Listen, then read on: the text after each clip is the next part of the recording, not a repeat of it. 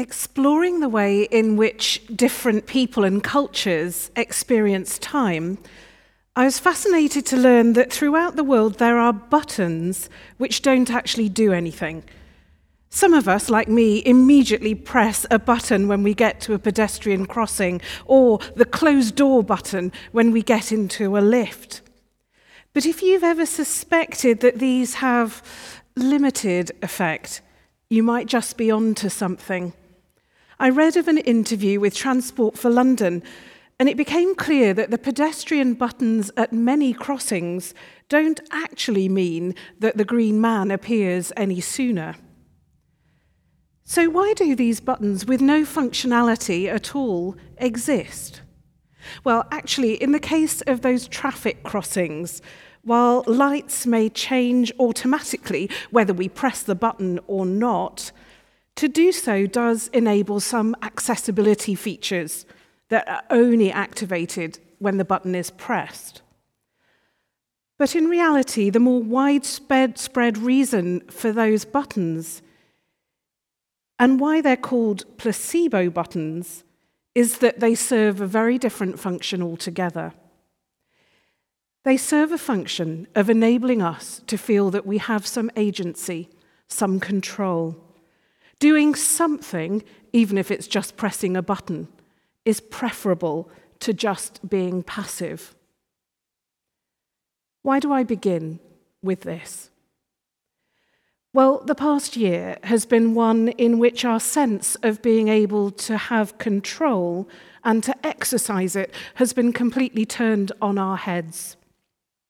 Frequently, I feel that I'm responding to rather than determining events. This year, then, those phrases of the covenant prayer seem to me to take on a resonance that's even more significant than ever I've known it. What does it mean to pray this prayer in the context of a global pandemic? What can we learn from the way in which Jesus, in his life and ministry, trial and passion, seemed to embody the tenets of the prayer? And what hope can we take from the prayer for the months and weeks to come? Well, many of you will, of course, be familiar with the covenant prayer, but it's probably useful, I think, to remind ourselves that this annual celebration, this offering of ourselves to God again, goes right back to the time of John Wesley himself. From 1755 to this day, in times of calm and stability, in times of apprehension and of turmoil, Methodists have responded to God's call and challenge and promise by praying this prayer in the context of a living and loving relationship, a covenant. The traditional covenant prayer makes clear the depth and breadth of that relationship. It embraces the whole of our lives. So profound a basis for discipleship is this prayer that many Christians outside of Methodism, like myself, have come to value it greatly. Thank you for sharing and living this prayer. Well, this year, as I've uh, suggested, we come to live and to pray the prayer in what we've come to know as these strange times. The strangeness of the times, of course, is evoked in the phrases and the concepts that we've all started to use in our everyday lives. Socially distanced, two metre rule, furloughed. Next slide, please. And you're on mute. Spoken word artist and poet Harry Baker captures something even deeper, even more salutary when he describes Days when I couldn't answer the simple question, How are you? And other times when I felt like my whole world was accidentally stuck on mute. Do you remember how, in the very early days, just before that first lockdown, we watched amazed at images of shoppers in supermarkets with trolleys laden with toilet roll? We might have laughed, but a nagging sense that we too should get out there and claim our own and stock up was really hard to resist. And the resulting empty shelves, despite all the reassurances, created an actual cycle of scarcity driven by our need to bolster our sense of having the things we need under our control. Even in more normal times, many of us place great value at being able to determine our own paths in life. And we chafe against anything that would interrupt our ability to follow through on our own choices and according to our own timetables. The covenant prayer then has always struck a countercultural note.